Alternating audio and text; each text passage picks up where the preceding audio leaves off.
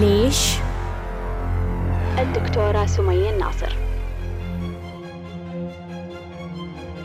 مساء الخير مساء الحب مساء السلام مساء الجمال. مرحبا بمستمعينا على بانوراما اف ام في ليش؟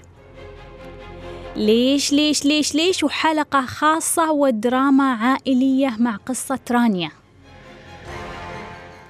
رانيا تقول أنا اسمي رانيا من السعودية ولدت في أسرة مكونة من تسعة بين إخوة وأخوات. أبي كان عصبي جدا ودائما مشغول ويضربنا لأتفه الأسباب حتى لو كنت أمام الناس أو في الشارع. طفولتي في طفولتي كانت أمي تقول لي بأنه بعد ولادتي أخبرها أبي بغزو الكويت وتذكر لي بعض من شعور الخوف والحرب والرعب اللي مروا فيها في تلك الفترة.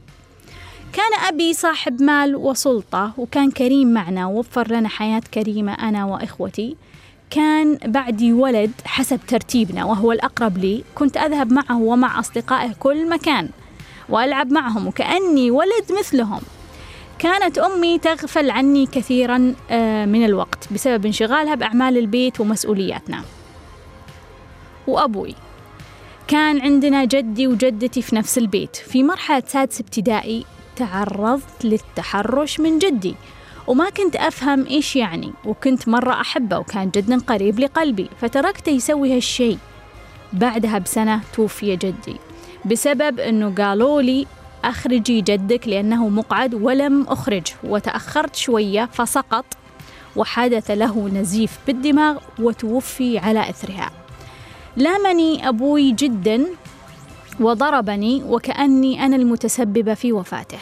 وما كان أحد عارف أن وقتها أنا فقدت أكثر شخص أحبه في البيت. فكانت زي الصدمة بالنسبة لي لدرجة أني كتبت تفاصيل الحادثة ورسمتها. وفي كتاباتي ألوم نفسي لتأخري وبعدها تعرضت للتحرش من أخوي الكبير. ورفضت وهربت وسرت حتى ما أبغى أقابله لو بالخطأ. في البيت ومن بعد حادثة موت جدي اختلف مستواي الدراسي كنت دائما من المتفوقين والأوائل وأصبح أكبر همي ألا أعيد السنة مرة أخرى. كنت أرغب بشدة أن أصبح ولد لدرجة أني أخفي ملامح جسدي ولا أريدها أن تظهر ولا أشتري إلا ملابس الأولاد في مرحلة الثانوية. تعلمت على استخدام الإنترنت. وبدأت أتعرف على عدد لا حصر له من الشباب عن طريق الدردشات. ودائما ما كنت أكذب بهويتي وعدد أفراد أسرتي ومكان إقامتي حتى لا يتعرف علي أحد. تطورت مرحلتي في الجامعة فأصبحت أكلمهم كلهم في وقت واحد. كل مرة أتعرف إلى شخص جديد وأضيفه إلى قائمتي. كان أبي يفضل أختي اللي تكبرني مباشرة كثيرا لدرجة أني فكرت في قتلها كثيرا.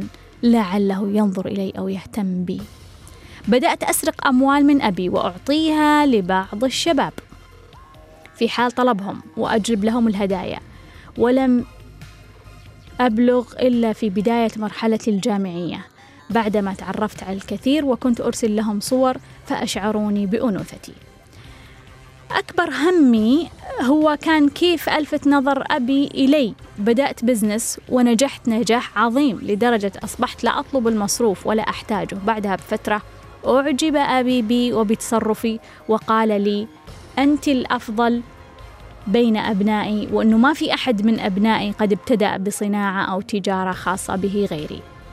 كلامه لي أحبط من اهتمامي لتجارتي فلم أعد مهتمة به مثل السابق وهبط مستواي بسبب إهمالي وكأني طوال هذه الفترة أنتظر منه هذه الكلمات. المهم أنه رانيا بعد ما سوت ال business حقها ونجحت فيه وحصلت على يعني تقدير من أبوها تقول كأني طوال الفترة السابقة أثبت لهم وجودي وأخبره بأنني هنا. قصدها من خلال العمل اللي تقوم فيه وال business اللي تقوم فيه.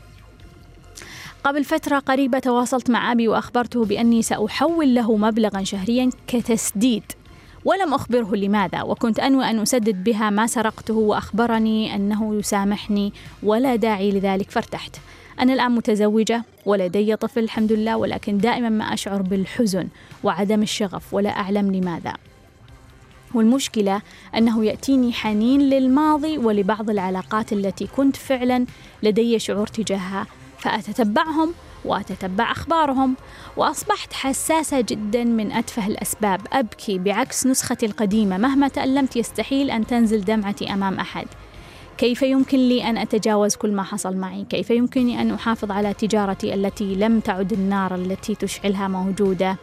كيف أحسن من مستوى طاقتي مع العلم أني بمرحلة الشجاعة؟ لماذا أشعر بالحنين لنسختي القديمة؟ هذه قصة رانيا وأبغى أتوقف عند بعض الأشياء قبل ما أجيب على أسئلتها حتى نستفيد جميعا من هذه القصة.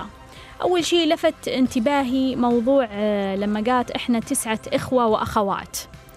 وأعتقد أنه الآباء والأمهات في هذا الجيل يمكن صاروا يتجنبون الوصول لهذا العدد وعرفوا أنه يعني الكيف مقدم على الكم. إنه جودة تربيتك كيف تقدم أبنائك وكيف يعني تكون مسؤول عنهم أهم من كم ابن عندك. بينما يبدو لي الجيل الماضي كان يهتم بكم ابن عندي يعني قدر الإمكان أكثر. يعني ما ندري يمكن يصلحون يمكن يصلح واحد منهم يمكن ما حد يصلح. أهم شيء يكثر كأن عنده مسؤولية أنه هو يكثر الأبناء. وأعتقد هذه نقلة جيدة وهي جزء من الوعي إنه الآن يعني أصبحت الأجيال الجديدة تفكر إنه عندي مثلا ثلاث أربع خمس ست يعني ما تو ما يوصلون الأجيال هذه العشرة وتسعة بل الأجيال السابقة كانت توصل هالأرقام. لكن أنا أعتقد ما زال عند الآباء والأمهات. برضو دخلنا الآن في وعي جمعي جديد أنه صعب الأم في هذا الزمن تقوم تجيب عدد كبير. صعب. لأنه كل اللي حولها عندهم عدد أقل. فكأنه كل جيل يقلد الجيل اللي هو فيه. أعتقد ما زال عندنا مشكلة في إن إحنا ما نعرف الكمية اللي تناسبنا من الأبناء بمعنى أنه الأم تقول أوكي خلاص آه، يعني الناس غالبا تجيب ثلاثة تجيب أربعة خلاص نجيب ثلاثة أربعة. لكن ما تفكر هل أنا قادرة أني أنا أحتوي أربعة؟ أحتويهم والأب كذلك. لابد يفكر هل أنا قادر أني أحتوي أربعة أطفال؟ أربعة أرواح. أربعة أرواح أحتويهم ماديا جسديا فكريا مشاعريا طاقيا. أحتوي أرواحهم. يعني أبني لهم حياة جيدة عندي مسؤوليات تجاههم. وهذه أزمة كبيرة أنه إحنا نفكر هل العدد هذا okay ولا مو okay. بينما ما نفكر أنه هل أنا أعطيت اللي عندي جودة كافية للحياة عشان أنتقل رقم اثنين؟ هل فعلا الطفل اللي بين يديني أخذ جودة في الحياة ماديا فكريا مشاعريا؟ أخذها على جميع الأصعدة. عشان أنا أقول يلا أنتقل رقم اثنين. عندي الطاقة أني أعطي اهتمام وانتباه ومادة وفكر ومشاعر رقم اثنين. فيجب أن تفكر لأطفالك كل على حدة. يعني كأنك تفكر كل واحد. أعطيته حقه خلاص أقدر أنتقل لطفل ثاني؟ أو لا أنا ما أعطيته حقه كأني أبغى أتعامل بالجملة معاهم. أوكي هم أربعة هم خمسة أتعامل بالجملة معاهم. برضو لفت انتباهي رانيا كانت تقول آه، يعني أبوي عصبي ومشغول. طبعا النتيجة الطبيعية لما يكون عندنا إخفاقات في الشغل الشخص النائم الضائع لما يكون عنده إخفاقات في الشغل ما يستطيع أن يرى أيضا إخفاقات في البيت. يعني خلينا نقول مثلا أب عنده آه، شغل وممكن يكون عنده صفقة خاسرة. ممكن يكون عنده شيء مو مترتب. آه، ممكن بما أنه أبوك يعني وضعه المادي كويس فأكيد هو يعني تاجر وعنده مشاريع. فخلنا نقول عنده موظفين بهذلين فيه. فالشعور بالفشل في في العمل وفي الشغل راح يجي ويشوف في البيت أوه برضو عندي أبناء ما سووا اللي أبغى ما فعلوا كذا. فهو ما ما عنده استعداد إنه يتعلم كيف يربيهم وكيف يعني ما عنده الطاقة أصلا. أصلا ما عنده الطاقة. أصلا ما فما بالك إنهم تسعة. فبالتالي خلونا نتذكر دائما وخصوصا الأمهات إذا أنت ما عندك الطاقة إنك تستوعبين أبنائك أعتقد إنه الشغل مش مهم. الشغل مش مهم أبنائك أهم. يعني يجب أن نعيد ترتيب أولوياتنا. الآن صارت المرأة لازم أنها تطلع تشتغل. طيب تبغين تشتغلين ما يحق لك أنك تجيبين أبناء وتورطينهم فكرتك.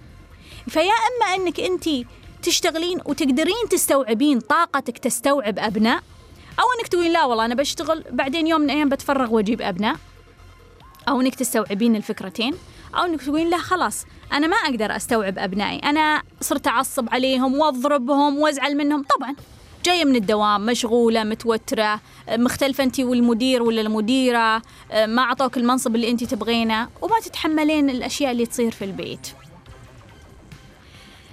برضو لفت انتباهي في قصة رانيا تكلمت عن غزو الكويت والمشاعر اللي مروا فيها الأب والأم وكيف كانوا يعني خايفين ومرتبكين. على فكرة مشاعر الآباء والأمهات تساوي مشاعر أبنائهم بدون أدنى شك. يعني لما أشوف ابن قلق خائف أعرف أنه في أب وأم قلقين وخائفين. لما أشوف ابن غاضب أعرف أنه في أب وأم غاضبين. لما أشوف ابن يشعر بالعار أعرف أنه في أب وأم يشعرون بالعار. لما أشوف ابن يشعر بالتأنيب أعرف جيدا أنه في أب وأم يشعرون بالتأنيب.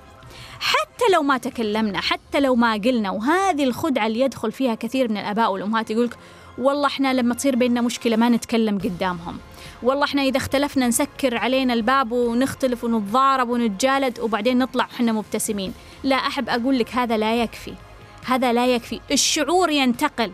أهل البيت الواحد يتناقلون الشعور ويكونون نسخة من بعضهم شعوريا هم ما يعرفون. لذلك الأبناء هم مشاعر آبائهم. كلهم واحد. تتكلم رانيا تقول أبي وفر لنا حياة كريمة. يعني شوف تقول رانيا تقول أبي وفر لنا حياة كريمة يعني رانيا آه، اتهمت إنها هي سبب وفاة جدها، رانيا آه، تعرضت للتحرش مرتين في هذا البيت. رانيا آه، كرهت أنوثتها في هذا البيت وتقول لك وفر لنا حياة كريمة. شيء عجيب صح؟ شيء عجيب إنه إنه هي مع كل الظروف اللي مرت فيها والفوضى اللي عاشتها في هذا البيت تقول وفر لنا حياة كريمة وأكيد أنها تقصد ماديا لكن شوف كيف البرمجة المادية أنه إحنا أهم شيء نوفر المادة لأبنائنا أوه أهم شيء أكيد أكيد أبوك معيشكم في قصر ويمكن في خدم ويمكن عندكم يعني أحسن أكل وأحسن ملابس طب إيش قيمتها؟ إيش قيمة هذه الأشياء وأنت الآن ضايعة إلى هذا اليوم وأنت ضايعة ووضعك صعب كيف ممكن تسمين هذه الحياة بأنها كريمة يا رانيا؟ كيف؟ كيف أحب أقول لكل أم وأب إذا تعتقد أنك تروح وتشتغل وتجيب أكل لعيالك إذا تعتقد أنه هذا كافي أحب أقول لك أنك أم وأب ضايع وضايعة. ما يكفي أنهم يأكلون ويشربون لا ما يكفي. أنك تجيب لهم ملابس وتوكلهم وتشربهم ما يكفي. هذه ما يكفي هذه مو حياة كريمة. هذه حياة ضايعة إذا أنت تعتقد أنه عندك مسؤولية مادية فقط لا. أنت عندك مسؤولية فكرية عندك مسؤولية مشاعرية عندك مسؤولية طاقية عندك الكثير من المسؤوليات تجاه هذه الأبناء. مو هم حيوانات تعطيهم أكل وتدفيهم وتعطيهم بيت. هذه هذه الحيوانات تحتاجها وإن كان بعض الحيوانات تحتاج أيضا مشاعر وتفهم وتستوعب. برضه تقول إنه أخوي اللي بعدي ولد أو الابن اللي في الترتيب بعدها ولد. فكانت يعني تروح معاه في كل مكان. وهذا لفت انتباهي كيف بدأت نقطة وبذرة لخبطة الذكورة والأنوثة. من هذه البذرة بدأت. ولا يعني كلامي أنه المفروض البنت ما تلعب مع الولد بس هو هي مو بس تلعب مع أخوها هي تلعب مع أصدقاء أخوها. يعني خلونا نتخيل المشهد رانيا تروح مع أخوها لأصدقائها. فهم مجموعة أصدقاء قاعدين مع بعض وهي تلعب معهم يعني هي البنت الوحيدة. يعني إيش المتوقع هي البنت الوحيدة بين مجموعة أولاد؟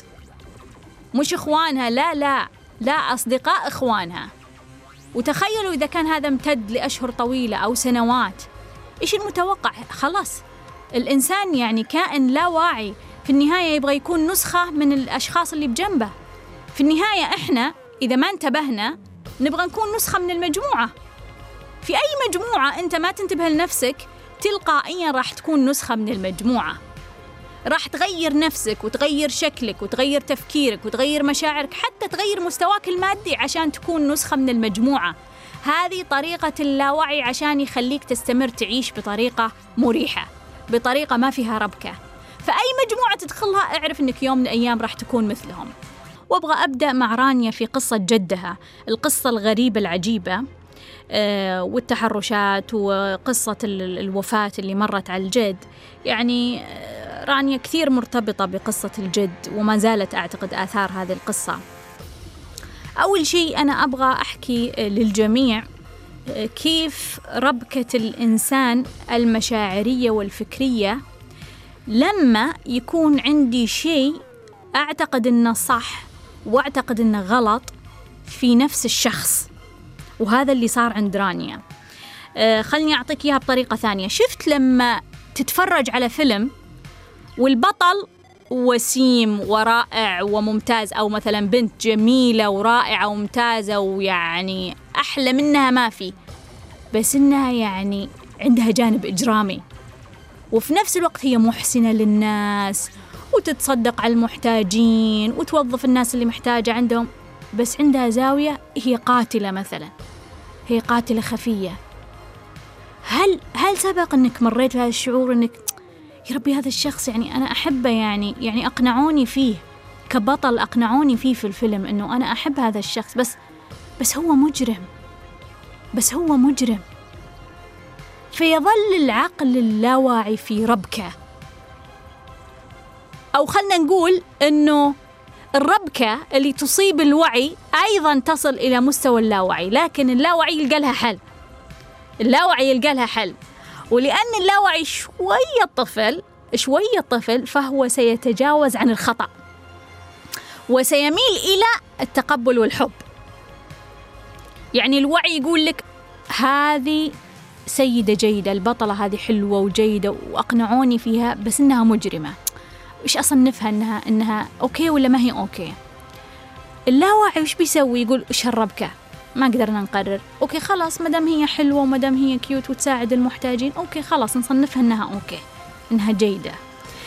فرانيا صارت لها هذه المعضلة في وقت مبكر من العمر. تخيل هذه المعضلة ما الكبار ما يقدرون يحلونها. يعني في الغالب أنت توقف عند شخص في الحقيقة في واقع الحياة أو في فيلم ما تقدر تحدد وجهة نظرك تجاه هذا الشخص. تقول هذا الشخص آه، خير ولا شرير؟ ما تقدر. فما بالك أنه رانيا تعرضت لهذا الاختبار في سن مبكر؟ تعرضت لجد تحبه جدا بس تحرش فيها. تخيلوا. وما قدرت لأنها تحبه. شوفوا في النهاية العقل اللاواعي وش سوى؟ خلته خلت الموضوع يمشي. ما قاومت ما احتجت ما زعلت ما سوت أي مشاكل. لأنه في النهاية اللاوعي أعطاها الضوء الأخضر. لأن صنف هذا الشخص تصنيف خير. اللي لفت انتباهي آه، لما تحرش فيها جدها كانت في تقريبا سادس ابتدائي تقول إنه والأمي آه، مشغولة بالمنزل ومشغوله بالبيت. هو واضح أصلا من البداية يا رانيا إنه أمك يعني شوية كلمة مشغولة. هي مو مشغولة بس بالبيت هي يعني هي هي أقدر أقول إنها أم مطنشة. أم مطنشة ولا أتردد في هذا. أمك يعني أم مستهترة ومطنشه يعني تشوفك قدام عيونها قاعدة تلعبين مع الأولاد لسنوات ومطنشة الموضوع. مخليتك ما بين يدين جدك وبعدين أخوك تعرضتي للتحرش ومطنشة الموضوع. نقول إنها ما عرفت إي بس ما هي هي ما أخذت احتياطاتها. الأم هذه مشغولة ما أخذت احتياطاتها ما اهتمت إنها هي فعلا تنتبه لبنتها وتحافظ عليها. أبغى أقول لكل أم لكل أم عندها بنات وأولاد. من واقع الاستشارات والمشكلات اللي تأتيني كل يوم في الدراما العائلية أو في المشكلات اللي تأتيني في موضوعات أخرى تحت موضوعات أخرى وجدت أنه أغلب المتحرشين في البيت هم من أهل البيت. يعني 90% من اللي يتحرشون بالأطفال هو مو راعي البقالة مو واحد في الشارع مو ولد الجيران لا اللي يتحرشون بالأطفال هم أهل البيت. الأب الجد الأخ السواق العم الخال. ناس موثوق فيهم. أشخاص موثوق فيهم. كنا نتكلم عن قصة رانيا والتحرش اللي تعرضت له من جدها وكنت أقول إنه لكل الأمهات يعني أبغى أجيبها من الآخر. أبغى أجيبها من الآخر من القصص اللي سمعتها؟ تحرشات الأب ببناته تحرشات الأخ بأخواته تحرشات العم والخال تحرشات الجد. لذلك أبغى أقول لكل أم لا تدمرين حياة أبنائك عشان شعورك بأنه هذا الشخص جيد أو أنت تثقين فيه. لا لا. والموضوع عشان أنت برضو تحتاطين تقولين والله صارت وما دريت صار الشيء هذا وما دريت. سؤال. هل أنت علمتي أبنائك كيف يحمون أنفسهم من التحرش؟ يعني واحدة زي رانيا عندها جد يحبها وبعدين تحرش فيها هي يمكن ما كانت تفهم موضوع التحرش أصلا ما كانت تفهم زائد أنه هو يحبها فبالتالي الموضوع مربك السؤال لكل أم لكل أم تسمعني قبل فوات الأوان هل علمتي أطفالك كيف يحمون أنفسهم من التحرش؟ انت ما تقدرين تسوين كنترول 24 ساعة عليهم ولا تقدرين تمنعينهم من إنهم يلعبون مع إخوانهم يمكن إنهم يكونون في مدرسة مختلطة. ما تقدرين تمنعينهم 100% تقدرين تكونين محافظة عليهم صحيح؟ بس إلا ما يكون في لحظة هم ما راح يكونون معاك. يمكن يطلعون مع أبوهم للسوق. لازم تروحين معاهم؟ طبعا لا. تقولين أبوهم واثق فيه. فيجب على كل أم تعلم أبنائها كيف يحمون أنفسهم من التحرش. يجب على كل أم وأب أن يخبرون أولادهم بطريقة كيف إنهم يعرفون إن اللي يتعرضون لتحرش. الآن الأم لو ولدها جاها في المدرسة وقال له ضربوني الأولاد. أوه وش بتسوي الأم أو الأب؟ في الغالب يعني الأم المهتمة يعني والأب المهتم.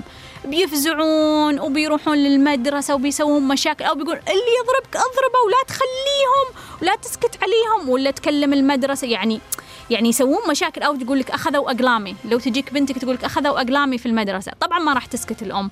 وتسوي كذا وتكلم المديرة وتكلم. تكلم يمكن حتى مالك المدرسة. يعني ما راح تسكت على الموضوع.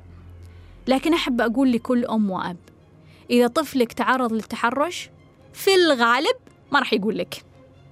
في الغالب ما راح يقول لك. لأن أول شيء ما يعرف إذا غالبا إذا ما عنده ثقافة.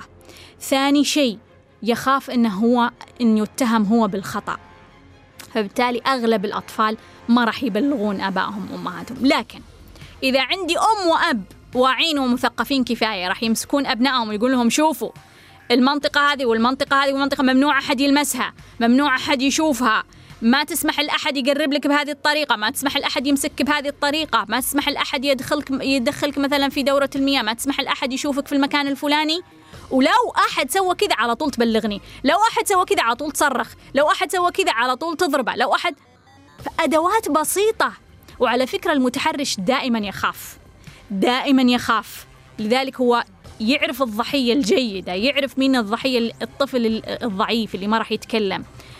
فأحب أقول لكل أم وأب ما يكفي إنه أنت تكون ملازم لأبنائك، يجب أن تعلمهم، هذا دورك ومسؤوليتك، وهذا شيء واجب عليك، ما في خيار، ما في خيار في هذا الزمن يجب على كل أم وأب أن يحمون أبنائهم من التحرش. أنا أعتبر أم رانيا مستهترة لأنها مشغولة وما علمت بنتها كيف تحمي نفسها.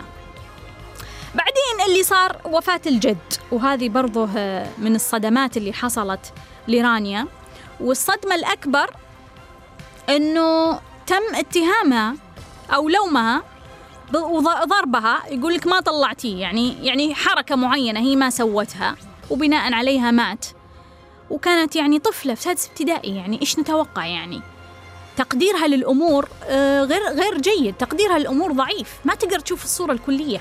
يعني ما تقدر تتخيل إنه إذا هي ما سوت هذا الشيء بيموت أو أو بيضر أو بيصير شيء.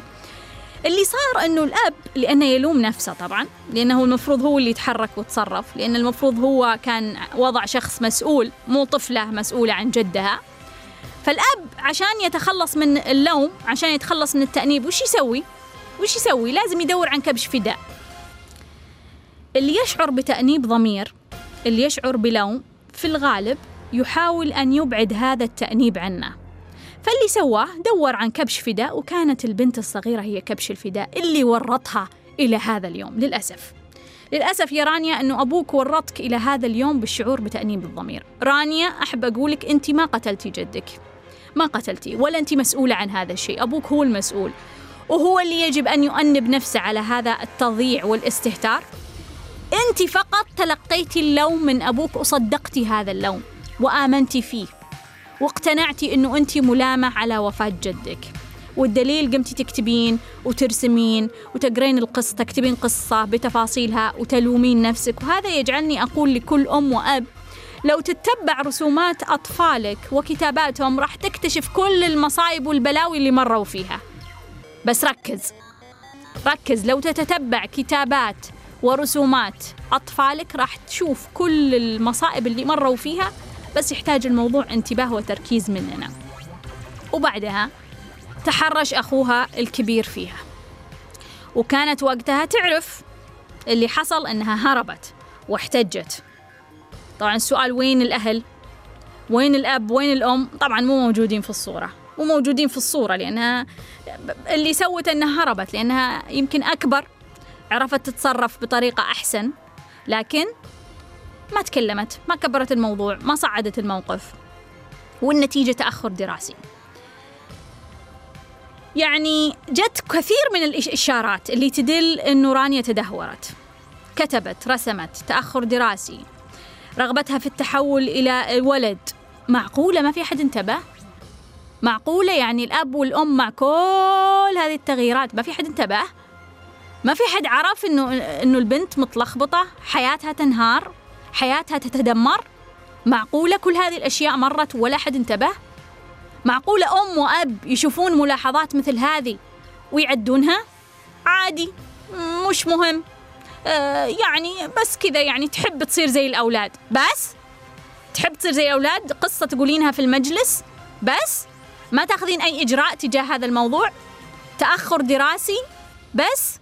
تأخر دراسي بس ما تاخذين عرفتي إنه في تأخر دراسي. لا والمصيبة إذا مسكت الطفل وهاوشته وعصبت عليه ولمت على تأخر الدراسي. وهذا أغلب الآباء والأمهات يقومون بهذه الطريقة. ما يفكرون إيش السبب؟ ليش تأخر دراسيا الطفل أصلا؟ الطفل ذكي. الطفل ذكي يقدر يتفوق. المناهج سهلة أصلا. المناهج هذه تافهة بالنسبة للأطفال. كل الأطفال أغلب الأطفال الطبيعيين يقدرون يتفوقون. لكن كونه كان متفوق بعدين تأخر دراسيا معقول الأم ما انتبهت؟ فخلونا نتذكر كآباء وأمهات إيش العلامات اللي تدل إنه في مشكلة عند الطفل. رسم كتابة تأخر دراسي يبغى يكون أو أو يمارس سلوك الأنثى أو سلوك الولد. كل هذه الأشياء تعطينا علامات.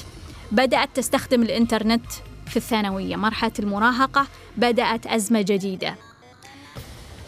وهي مرحلة خطرة لأنه خطورة العلاقات في مرحلة المراهقة أنه عندنا الآن عندنا الآن الجسم قاعد يتغير بطريقة غير متوازنة والمشاعر تتغير بطريقة غير متوازنة والأفكار كذلك. وهي مرحلة خطرة لأنه الهوية تتشكل في هذه المرحلة والجنس غير ناضج. ففي الغالب في الغالب وخليك منتبه الشخص اللي يبدأ في العلاقات الجنسية بين قوسين علاقات بين الجنسين في مرحلة المراهقة يتورط في إدمان العلاقات طوال العمر. وهذه مشكلة هذه مشكلة لأنه الآن بدأ موضوع الهرمونات يظهر وقام الطفل هذا اللي إحنا نقول عنه مراهق لبس النظارة الوردية اللي هي كيمياء الحب. أول ما ابتدأ موضوع الهرمونات. لبس النظارة الوردية وعاش الحياة من علاقة لعلاقة من علاقة لعلاقة من علاقة لعلاقة. فترة المراهقة انتهت بدأت في مرحلة الشباب ويستمر يستمر. طب الآن يبغى يتزوج يبغى يعقل يبغى يستقر ما يقدر. ليش؟ لأنه هو ما عرف الحياة ما عرف الحياة مع هذه الهرمونات إلا بهذه الطريقة. فتستمر هذه البرمجة تعيش. ويتورط في إدمان العلاقات أو تتورط في إدمان العلاقات. ذكرت رانيا تفضيل الأب للأخت الأكبر ويعني هذه من الأزمات الكبيرة اللي يمر فيها الأطفال. وأقول لكل الأهل قد يكون من القلب في شعور بالتفضيل لأنه في طفل أجمل من طفل في طفل أخف دم من طفل في طفل مطيع في طفل عنيد في طفل سهل التعامل في طفل يعني معقد في التعامل. في طفل مريض ويعني يحتاج خدمة ومسكين بس في طفل صحيح ويساعد. فخلونا ما ننسى قصة قابيل وهابيل إنها ما زالت موجودة كل يوم في بيوتنا. فلما تقول لي رانيا أني فكرت أقتل أختي ما أستغرب. ما أستغرب خلونا ما ننسى أنه قصة قابيل وهابيل ما زالت موجودة في بيوتنا. فعلى كل أم وأب أنهم لما يحسون في قلبهم أنه هذا الطفل أحسن أو أفضل أنه ينتبه ويراقب ويلاحظ سلوكياته. بدأت تسرق الأموال للشباب طبعا لأنها هي تأخذ منهم مشاعر هم قاعدين يعطونها مشاعر. فاللاوعي يقول لها لازم تعطينهم لازم تعطينهم لازم تعطينهم لازم تعطينهم. ضغط في ضغط من الداخل إنه هي لازم تتبادل شيء. لأنه ما في علاقة تستمر بدون مبادلة. ما في علاقة. ما في علاقة تستمر بدون مبادلة. فوش تسوي؟ ما تقدر تعطيهم من أنوثتها لأنها ما تعتبر نفسها أنثى. ما تقدر تعطيهم شعور لأن أصلا شعورها مدمر. فالحل فلوس. تعطيهم فلوس وهدايا. بدأت تحاول تلفت نظر أبوها وتبغى تسوي business جديد. ونجح ال business ومع نجاح ال business أبوها اعترف فيها. وأخيرا وأخيرا الآن يعني احتاجت كل هالوقت عشان يعني تصفق لها شوية. معقولة احتاجت كل هالجهد عشان يعني تهتم فيها شوية وتعطيها انتباه واهتمام؟ فعطاها نجمة. أبوها لما سوت ال business ونجح ال business وضرب أعطاها نجمة. بس النجمة وش سوت لها؟ النجمة أنهت كل هذا ال business. تقول كلامه أحبط اهتمامي. طبعا. ليش؟ لأنه هذا ال business ما تسوى أصلا عشان تبغين النجمة أنت. انت يا رانيا ما سويت ال business لأنه انت تبغين ال business لأنه انت تحبين ال business لأنه هذا شغفك لأنه انت تبغين تنجحين لأنه انت تحبين قيمة النجاح. لا انت سويتيه عشان عندك أزمة مع موضوع أبوك. تبغين نجمة من أبوك اللي ما أعطاك إياها طوال الوقت وكان يلومك ويؤنبك وكان يعني يفضل أختك فاحتجتي إنك تسوين هذا ال business تأخذين هذه النجمة. كنا نتكلم عن قصة رانيا وأزمتها مع ال business حقها لأنها حصلت على التقدير من أبوها. فانتهى انتهى الهدف اللي لأجله قام هذا ال business. أبغى أقول لكل شخص يسمعني. لا تقوم بعمل وهدف لأجل الآخرين. لا تقم بأي عمل أو هدف لأجل الآخرين. أرجوك أرجوك راجع أهدافك. إذا في هدف أنت قاعد تسويه عشان الآخرين أرجوك. ارمي هذا الهدف في سلة المهملات. هذا الهدف ما له قيمة. يوم من الأيام راح تكتشف الحقيقة. أنا حبيت أقول لك الحقيقة في وقت مبكر عشان ما تكون تعبت كثير ويعني دفعت فلوس كثير ودفعت وقت وجهد ومشاعر وأفكار. أخبرت والدها رانيا آه، بأنها تبغى تسدد آه، فلوس لها. وقال لها سامحتك برافو عليك يا رانيا أنه أنت أخذتي هذه الخطوة الجيدة وأنا أؤمن بتسديد الحقوق. أؤمن بأنه اللي خطأ اللي سوى خطأ يقدر يعدل ويصحح كل خطأ قابل للتعديل والتصحيح لكن يحتاج منا شجاعة وأعتبر أنه رانيا شجاعة أنها اتخذت هذه الخطوة. الآن متزوجة وعندها طفل لكن عندها حزن وعدم شغف لا أعلم لماذا. يعني طبيعي أنوثة مضطربة طريق مش طريقك هو طريق أبوك اللي يبغى تاجر واللي يبغى أحد يعني ينجح. يعني كل شيء سويتيه في الحياة عشان أحد تقريبا. كل شيء سويتيه عشان أحد أو لأجل الوعي الجمعي. ما سويت شيء عشانك. ليش تحسين بالشغف؟ ليش أصلا تفرحين؟ طبيعي الوضع اللي أنت فيه أنك عايشة حزن لأنه ما سويتي شيء لأجل نفسك. تقول لك عندي حنين للماضي والعلاقات وتتبع آه، العلاقات الماضية. طبعا حنين للنسخة القديمة. حنين للإدمانات القديمة. وإحنا تورطنا لأنه تعرفنا على الحياة الجنسية مبكرا وتورطنا في موضوع الإدمان. فيصير نعم. وتقول إنه أنا أبكي وحساسة. بعكس نسختي القديمة اللي كانت قوية وما تبكي. القديمة كانت تحاول. اللي حاول ما يبكي. يعني اللي حاول مجتهد. اللي يحاول يعني يتسلق ويروح. يعني خلينا نقول شخص الآن في نص الجبل قاعد يتسلق. يبكي؟ لا ما يبكي.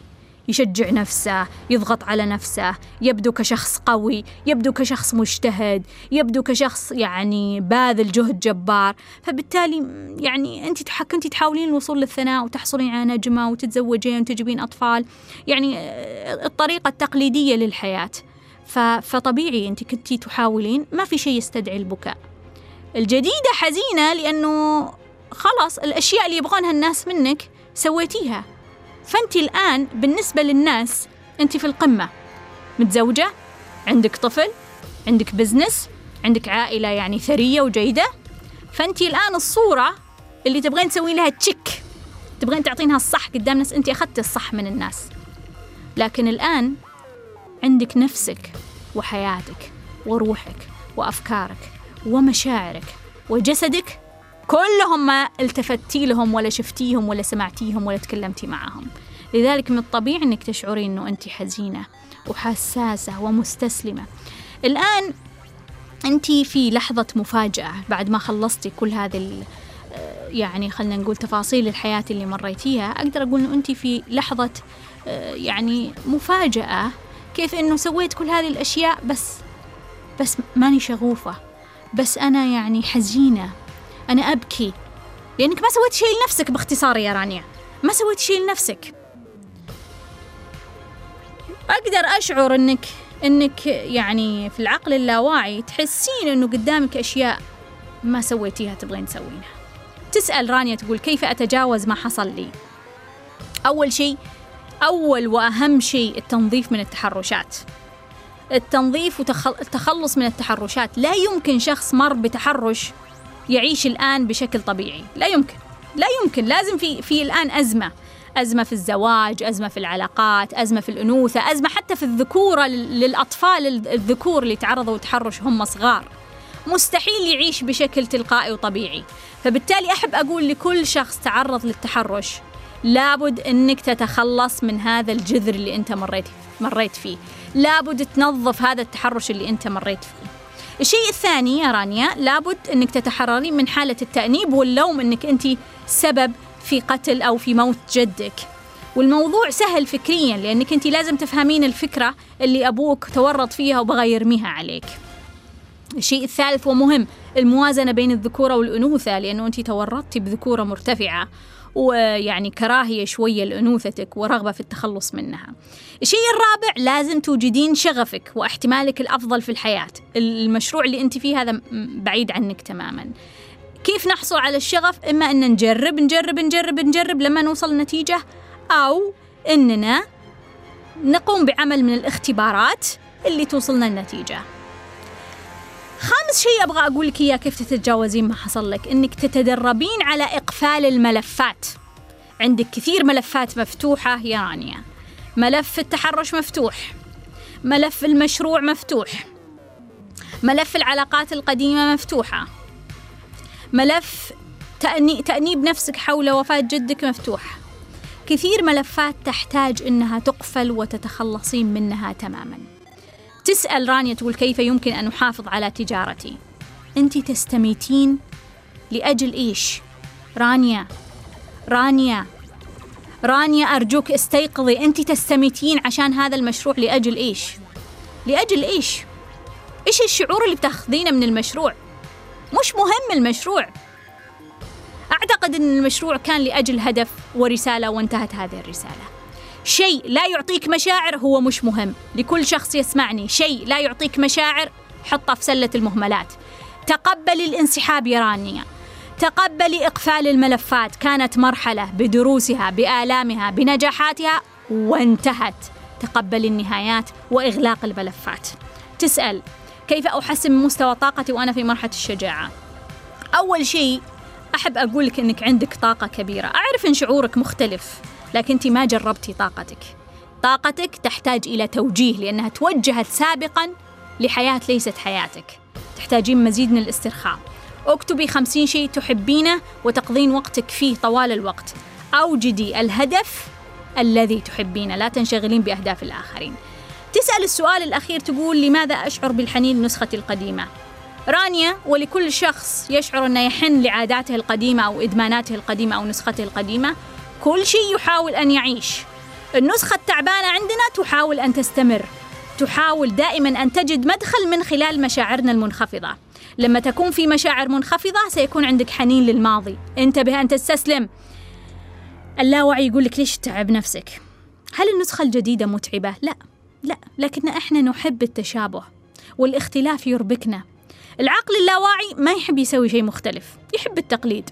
يضغط عليك عشان تستمر تقلد عشان تستمر تسوي الشيء اللي أنت تحبه عشان تستمر تسوي الشيء اللي أنت تحبه زمان عشان تستمر تسوي الشيء اللي أنت مبرمج عليه. رانيا أحب أقول لك أنه أنت قوية وشاطرة وأنت تقدرين تغيرين حياتك وأنت قادرة أنك الآن تفسخين جلدك القديم. جلدك اللي سويتي فيه كل ما يرضي المجتمع وسكتي فيه عن كل أخطاء المجتمع. سكتي عن التحرش سكتي عن الأخطاء اللي مرت فيك. سكتي عن اتهامك باستهتار بحياة جدك. سكتي عن كل شيء سكتي عن تفضيل أختك. كل أخطاء المجتمع بلعتيها وتقبلتيها. وسويتي المجتمع اللي هم يبغونه. صرتي لهم الشخص الجيد تزوجتي جبتي للمجتمع طفل تزوجتي لأجل المجتمع سويتي مشروع عشان المجتمع وعطوك النجمة والنجمتين والثلاثة والخمسة. أحب أقول لك أنت خمس نجوم في نظر المجتمع. لكن ماذا في نظر نفسك؟ الآن حان الوقت أنك تخلعين ردائك القديم. رانيا أنت قوية وتقدرين اخلعي ردائك القديم. اعرفي نفسك. اعرفي نقاط قوتك وضعفك. اعرفي ماذا تريدين من هذه الحياة. الآن هو وقتك وليس وقتهم. أتمنى تكونوا استفدتوا واستمتعتوا من لقائنا في ليش لليوم في هذه الدراما العائلية اللي ناقشنا فيها قصة رانيا. وتذكروا الدنيا خضرة حلوة. إلى اللقاء.